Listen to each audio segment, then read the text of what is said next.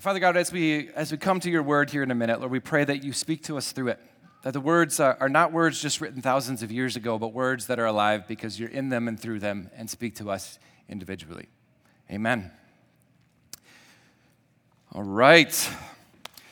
Uh, if you have been walking through with us in, uh, in the 2023 journey at Harbor Life, we've been working through the book of Genesis. So we've been slowly working our way through. We've made it to chapter 17. Um, or chapter 16, I'm sorry, and 17. We'll do both this morning. Uh, for the last few weeks, we've been working through the life of somebody known as Abram. Today, his name will be changed to Abraham, which is more commonly understood, or it's the more common name that we can um, we hold on to. Uh, and we've seen his journey uh, throughout the last few weeks here. We've seen how he started in a place called Ur, uh, which is in modern day Iraq near Babylon, uh, and which he was called out to move to the land of Canaan. And so we've been slowly working our way in that particular direction. Uh, last, we, we, we saw that, that he, it required a faith to leave everything he ever knew, uh, leave a, a, a, God structure that he didn't understand, the, the God Nanna, which we saw uh, a few weeks ago, uh, and move into a, a different kind of space based on the promises that God gave him.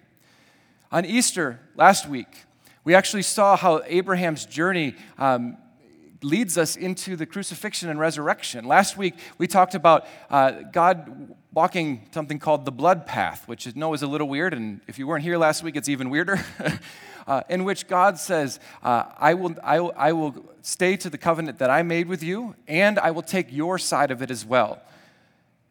Today, we're going to continue on the story of Abraham, and I want to jump right in because we have a lot of ground to cover in the two chapters we're going to look at today, chapter 16 and 17. So if you have a Bible, uh, or you can look at the words on the screen, uh, we're going to be in Genesis 16 1 today, which starts this way. Now, Sarai, Abraham's wife, had borne him no children, but she had, but he, but she had an Egyptian servant named Hagar. So she said to Abram, The Lord has kept me from having children, so go with my, my, uh, so go with my servant. Perhaps I can build a family through her. Abram, Abram agreed to what Sarai said. So Abram had been living in Canaan for 10 years. And Sarai, took, Sarai, his wife, took her Egyptian servant Hagar and gave, gave her to her husband to be his wife. Let's pause there for a second. Um, if you were here last week, uh, we, we realized last week, we, we, one of the points that we saw is that some of the things that in the, in the Bible are strange, right? This is one. Last week, again, we talked about a blood path, which is also very strange. We understand that. But one of the points that we made was that what's strange to us isn't always strange to the people that, are, that the story is about. Uh, we, we had mentioned that it, whenever you pull context out of things, things that, that seem really weird thousands of years later look differently when you're in the midst of them. The example we gave last week is if imagine if somebody 2,000 years from now were just to g- gather their understanding about what American culture looks like just through TikTok, right? You would think we're really weird, right? You would, you would think that, we, that the things that we like, the things that we do, that what you want to change your face to look like a horse, that's a weird thing to do, but you can do it on TikTok, right? The things out of context seem weird. They're not weird to us, it's normal, we get it but it is weird years later. So last week, the covenant that God made with Abraham feels really weird to us, but it was totally common in that time. Doesn't mean it was right or wrong, that's not the point. The point is that it was normal. We have the same thing this week.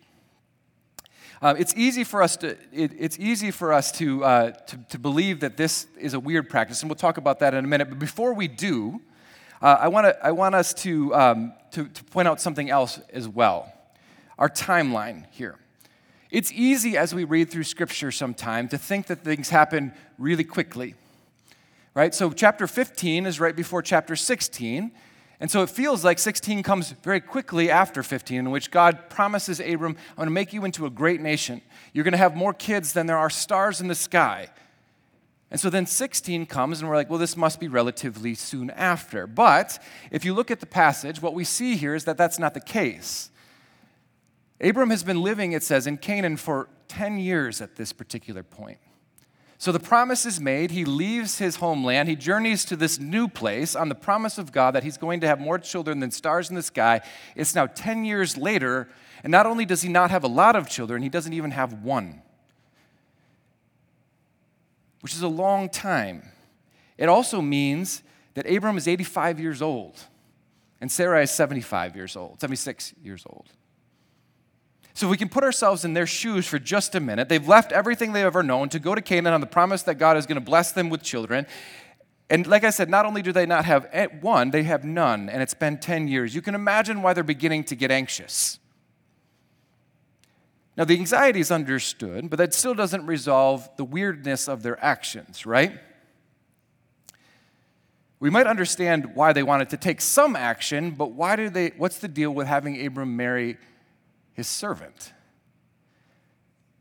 Well, again, like we mentioned earlier, things that seem weird to us thousands of years later weren't weird in the context that we're talking about them in. Again, doesn't say anything about whether it was right or wrong, but it does kind of help us understand that it wasn't so weird. We've actually found Assyrian marriage contracts. So, Assyria is that region so we, it's not necessarily what Abraham would have had, but from that region and that time frame, that in which those marriage contracts there are stipulations that say if a wife does not provide her husband with offspring within two years, those stipulations actually then say that then she must get a servant to carry on the line.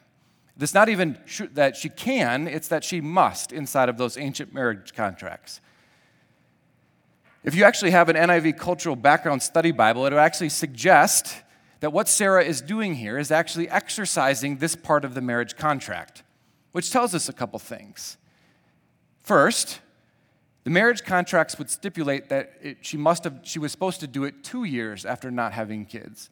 We know that they've been married far longer than that, even longer than the 10 years that we have here, and she hadn't exercised it at that point, which is an example of Abraham and Sarai's trust that God will actually provide the thing that he's made a promise to. Second, though, I wonder how many of us can relate to, to, to them in this particular scenario. Actually, Becca's story this morning fits it perfectly. We want to follow God, but the waiting is hard, and uncertainty can be really confusing, can it? Did we mishear what God said He wanted us to do? Are we supposed to be doing something different? Is actually the waiting that we're doing not what we were called to? Are we supposed to be taking action or doing something different or forcing the issue? We're wrestle- we have to wrestle with this question how long do we continue to wait versus when do we take control of the situation for ourselves? My guess is there's many of us that can relate to that struggle. Again, Becca's story is perfect for that. She's just mentioned she's in the story of a season of waiting right now. Well, how long do we wait? The timing in hindsight was perfect, great. But how do we know when that perfect timing is coming in the future? And that's what Abraham and Sarah are looking at right now.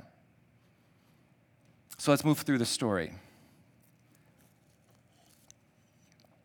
Abram sleeps with Hagar, and she conceives. When she knew she was pregnant, she, begins to, she began to despise her mistress.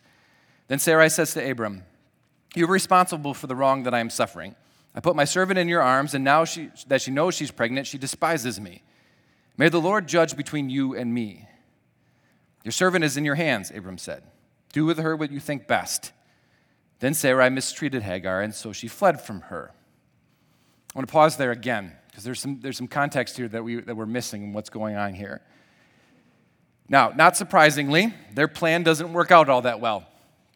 Right? Abram takes Hagar as his wife. She becomes pregnant, and, then, and, and at this point, the relationship between the three of them, in particular between Sarai and Hagar, becomes really broken, and even puts strain on the relationship between Abram and Sarai herself. What the Bible says is that Hagar begins to have contempt for or despises Sarai. She, it, she treats Sarai poorly. Bottom line, she doesn't act appropriately. That's true. But the Hebrew word here that would suggest more of a clash of personality, right? So, like, kind of some passive aggressive statements, maybe, or uh, some feelings of superiority, or, or things like that. That there's that's more of a verbal misunderstanding, or not misunderstanding, verbal conflict, right? She maybe takes some swipes here and there. So Sarah goes back to Abraham, says, Are you seeing this? What the heck's going on? Can we do something about it? And so he tells her, Do what you think is best. Now, this is where Sarai actually goes off the rails. So, if you have an English Bible, it, it says that Sarai mistreats Hagar. But I don't think that even comes close to fully, fully communicating what, that, what the Hebrew word here is, is, is trying to communicate. The Hebrew word for mistreats here means at its core to oppress, to humiliate, or to afflict. It's, it's deeper and more significant than the despising we had earlier.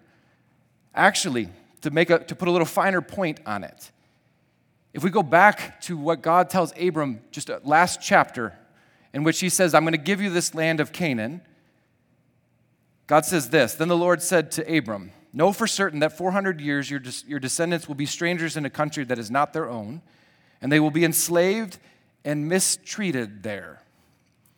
We mentioned it when we began the book of Genesis that, that, it was probably written by Moses, meaning the first readers of the book of Genesis would have been the newly freed slaves from Egypt. This, the word we have for mistreated here in Genesis 15 is the same one that they, Moses uses to talk about Sarai's mistreatment of Hagar. It's not just verbal swipes, it's abuse. The first readers of this particular passage, when they see that word, would know exactly what that mistreatment looked like because they lived it in Egypt.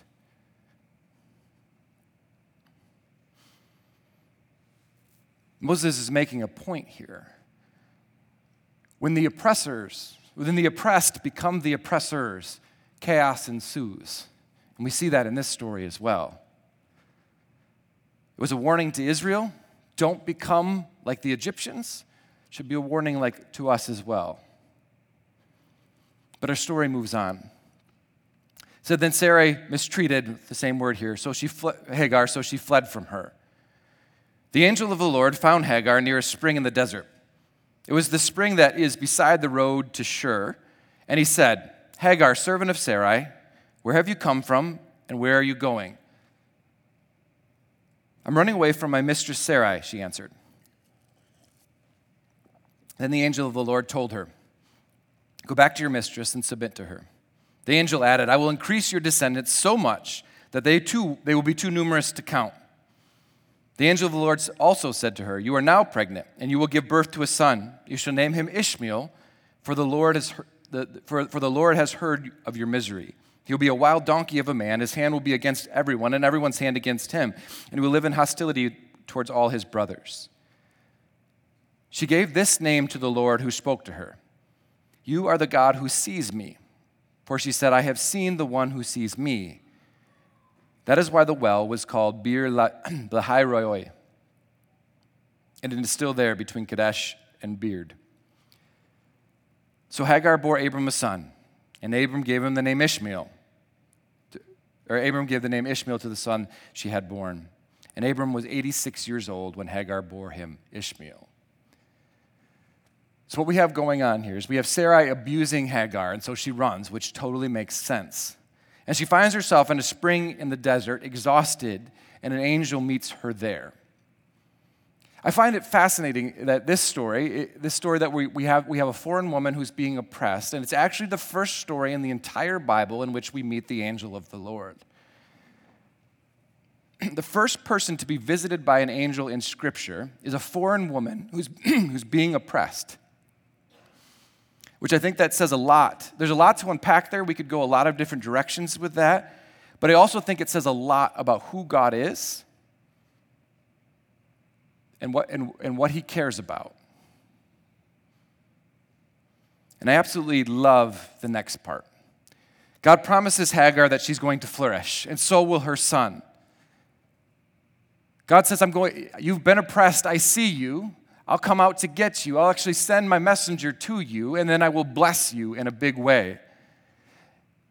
Obviously, the relationship between Abram and Hagar wasn't the plan that God had intended. But that doesn't mean that he doesn't continue to pursue her. And it's clear from Hagar's response that er, er, Hagar's response makes two things clear. First, that it's restorative, that it's good news for her. That God says, Go back to Sarai we have to assume that then he somehow communicated with Sarah, hey, this abuse thing has to stop. But then when you do, you're going to flourish in your son as well. That it's restorative, that it's good news to her, that this big promise matters. But we see that it's more, we see it's more than that as well. That it's also incredibly intimate. It's personal. It's meaningful to, to Hagar. She says, you, she, she gives God a name, which is El Roi. The God who sees. The God who sees me is probably a better understanding of it. I don't know about you, but I think that the being seen may be something that we don't talk about often, but I think it's a deeply important part of our human experience. Aren't we all longing to be seen, like truly, actually seen, if it comes with love? If we get seen for who we are, both good and bad, and someone says, I see that and I love you deeply, it might be one of the most meaningful things that we can experience as humans, right? We all long for that, and that's what Hagar gets in this space. It means so much to her that she actually names the well too. Bir Lahai Roi, I'm sorry, it's hard to pronounce those words, which actually means the well of the living one who sees me, which is just a beautiful description of her experience with God in this space. And by the way, this isn't off brand for God either. This is one off. This happens again in a different space. Actually, in the New Testament, if we fast forward, there was a woman who had been rejected by her entire society. And so, in the middle of the day, she goes out to a well as well. And in that space, she meets Jesus. Her response to meeting Jesus in that space, her response to meeting God in that space is this in John 4 29. After she meets Jesus, she goes back to her village and she says, Come see a man who told me everything I ever did, a man who saw me, all of me. Could this be the Messiah? Again, thousands of years later, Jesus meets a woman at the well who's been rejected by everyone. He sees her, loves her in the midst of that, and she goes, God must be God. It's the same idea we have here in Hagar as well. So let's wrap up our story then today. Hagar has Ishmael, but what about Sarai? We see that in verse or chapter 17 when Abram was 99 years old. So that's 11 more years, 13 more years then. The Lord appeared to him and said, I am God Almighty. Walk before me faithfully and blameless, and then I will make my covenant between me and you and greatly increase your numbers. Abram fell face down, and God said to him, As for me, this is my covenant with you. You will be the father of many nations. No longer will you be called Abram, your name will be Abraham, for I have made you the father of many nations. I will make you very fruitful I will make you I will make nations of you, and kings will come for you. I will establish my covenant as an everlasting covenant between me and you and your descendants after you, for generations to come, to be your God and the God of your descendants after you. The whole land of Canaan, where you now reside as a foreigner, I will give you as an everlasting possession, and your descendants to you and to your descendants after you, and I will be their God. We have this timeline again so we have the story of Hagar, and then this, this verse, chapter 17, comes right after it. And we can often feel like that was a quick timeline, but it's not. It's 13 years after that story. God assures Abraham, Abram once more that he's going to have a son, that he's going to have a legacy. Now, we don't actually see that come to fruition in the story we're looking at today. Next week we will. Uh, but God assures Abram that, that he will come through on his promises and invites him uh, once, once again to trust him. So, what do we do with all of this? What's our takeaway for today? There's a lot going on in this story. There's, a, there's a, there, in, like it has been with every story we've looked at through Genesis, we could preach this again and do an entirely different takeaway from it. We, what we've seen in this story, we've seen God's heart break for the oppressed. Him seeing Hagar and going out to meet her in the midst of that and offering her a flourishing promise as well. We see him pursuing the lost. Hagar runs and he goes after her. We saw the messenger of God for the first time in the Bible go to a foreign woman who felt oppressed and rejected. We see what happens when we, when we, when we, uh, when we take control of things and try to be the gods of our own life, which we've seen throughout Genesis as well. We can mess things up quickly. There's a lot of different things that we could take away from this passage, but the one takeaway that I've really wrestled with this week is actually the timeline. We've touched on it briefly throughout the teaching, but there are 24 years between Abram's, Abram's calling and the fulfillment of, of God's promise to him. And that's a long time, especially to a Westerner's ears, ours, right? We live in an instant world. We want something, and when we want it, we want it right now. Why take the longer way if there's a shorter way out there? Why work out if I can just shoot up Ozempic or something, right? You guys heard about that, right?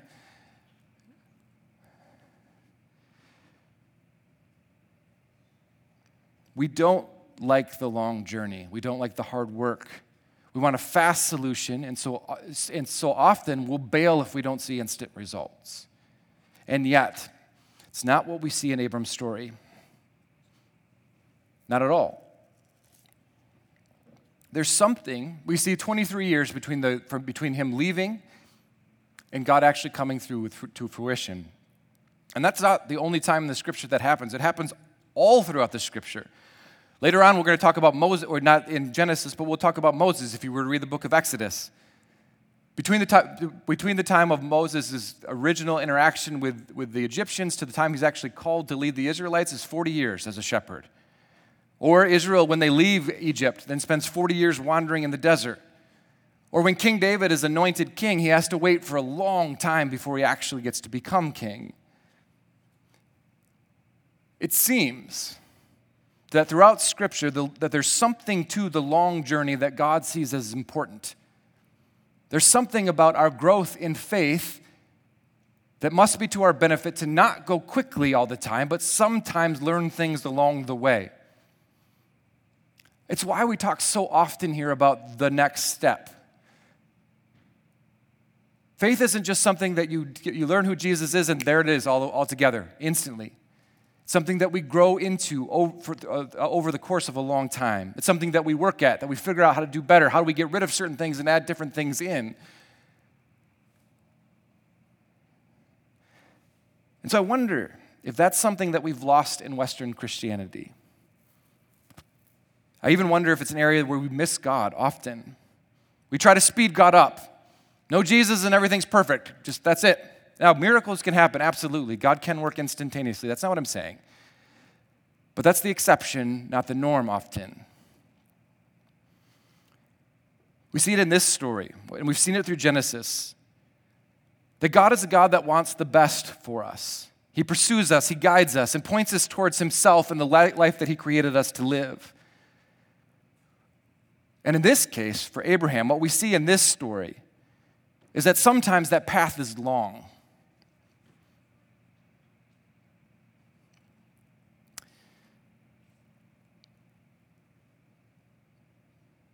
My guess is that some of you have experienced that as well. I think one of the things that, that is a detriment to many of our faith lives is that we want to hustle it up that fast. Sometimes, even in Christian media, we see that as soon as that is, I found Jesus and my life was perfect. And yet, my guess is that many of us in this space, that hasn't been our shared experience. Our faith life is a long journey in which we have to put the hard work in to learn all of those things. That in the discipline, by disciplining ourselves to, to, to constantly put away the things that are hurting us and walk towards the things that help us flourish, we grow in the midst of that to become the kind of people that God wants us to be. Skipping the journey skips the benefit as well. Now, that doesn't mean it's not hard, it clearly is. It can be incredibly frustrating at times. And if you've ever lived in that space where you don't, you're not sure where to step to next, you know how frustrating that could be. Can we just get this thing moving? But as we see in this story, and always we see throughout many stories in Scripture, embracing that journey will bring you to a better place than not. My guess is, though, that for some of us, it might even be a, a that we also might be in a place in which we feel like we need that we might be in a place in which we can relate to Abraham and Sarah. I've been waiting long enough. Rebecca mentioned she's in a time of waiting right now. If you've ever been in one of those, you go like, okay, I've waited for this long, I got to do something. And the temptation is then to grab control of it and force the issue. In the case of Abraham and Sarah, they didn't slow down and ask God, hey, what's going on? It's been 10 years, can we get this thing moving? Clearly, we must just do this thing. And out of that, chaos ensued. I think so often we can do the same. We can press or force the issue. Clearly, this is where I've got to go, so I'm going to hammer into it. In the spaces that I've done that in my life, it hasn't always worked out well. The places where we see it work well in Scripture are when we slow down, and, in this case, as a community, ask ourselves, hey, where is God going? Can, I, can you guys give me insight into this? Where is He leading? When we tend to do that, sometimes we'll say, hey, what actually, you are in the process of where I want to lead you now because the waiting is part of that. Going through this season of needing to learn who I am and that you can rely on me even when it's not happening instantly, sometimes is the step we need to take in our faith. It's been amazing how many times I've walked with somebody, and Becca's story works perfectly. That keeps happening with Next Steps too, so keep doing that if you can randomly. That's awesome. Uh, in which, in which, when we do go through that waiting, we look back and realize, wow, that waiting actually enhanced the end experience altogether. Would you agree? Yeah. It's not easy. It's hard. It's frustrating. And sometimes just you want to just shake God and say, hurry up, please. But that's the beauty of the community that we have. We've been called into the long journey of faith. My, uh, Eugene Peterson says it wonderfully. He, he's passed now, but he was a wonderful uh, writer. He wrote the Message Bible, if you're familiar with that. He's also wrote a number of other wonderful books. But he says it this way faith isn't a sprint, it's, it's a long obedience in the same direction. Actually, that's the title of his book. I found that to be true. I think we see it in this story here. So, my encouragement to you this week is if it's been a minute since you've checked in, hey, God, where, are you, where might you be leading? Do it again. Invite some friends to come to, to discern that with you. If you feel like God is distant, try to see if you can find him on the path. Maybe he hasn't forgotten you, he hadn't forgotten Abraham. Maybe you're just walking a long path. My guess is that if we're willing to faithfully do that, we'll have more stories like Becca's today, in which the outcome and the experience is that the journey itself was part of the, the flourishing that God had intended for us. Will you pray with me? Father God, we just want to come before you right now and realize that uh, perhaps sometimes we don't check in where you're leading as often as we should. God, pray, we pray that you make the path that you've laid out for us clear, where you want us to go, where you're leading us, where you're directing us. Pray that you give us perseverance and patience to make it through sometimes the, the long walk it takes for us to get there. God, my prayer this morning is that we can all see the direction you're headed and also experiencing the, experience the flourishing that you desire for us, even amidst the hard work of the waiting. We pray all of these things in your name. Amen.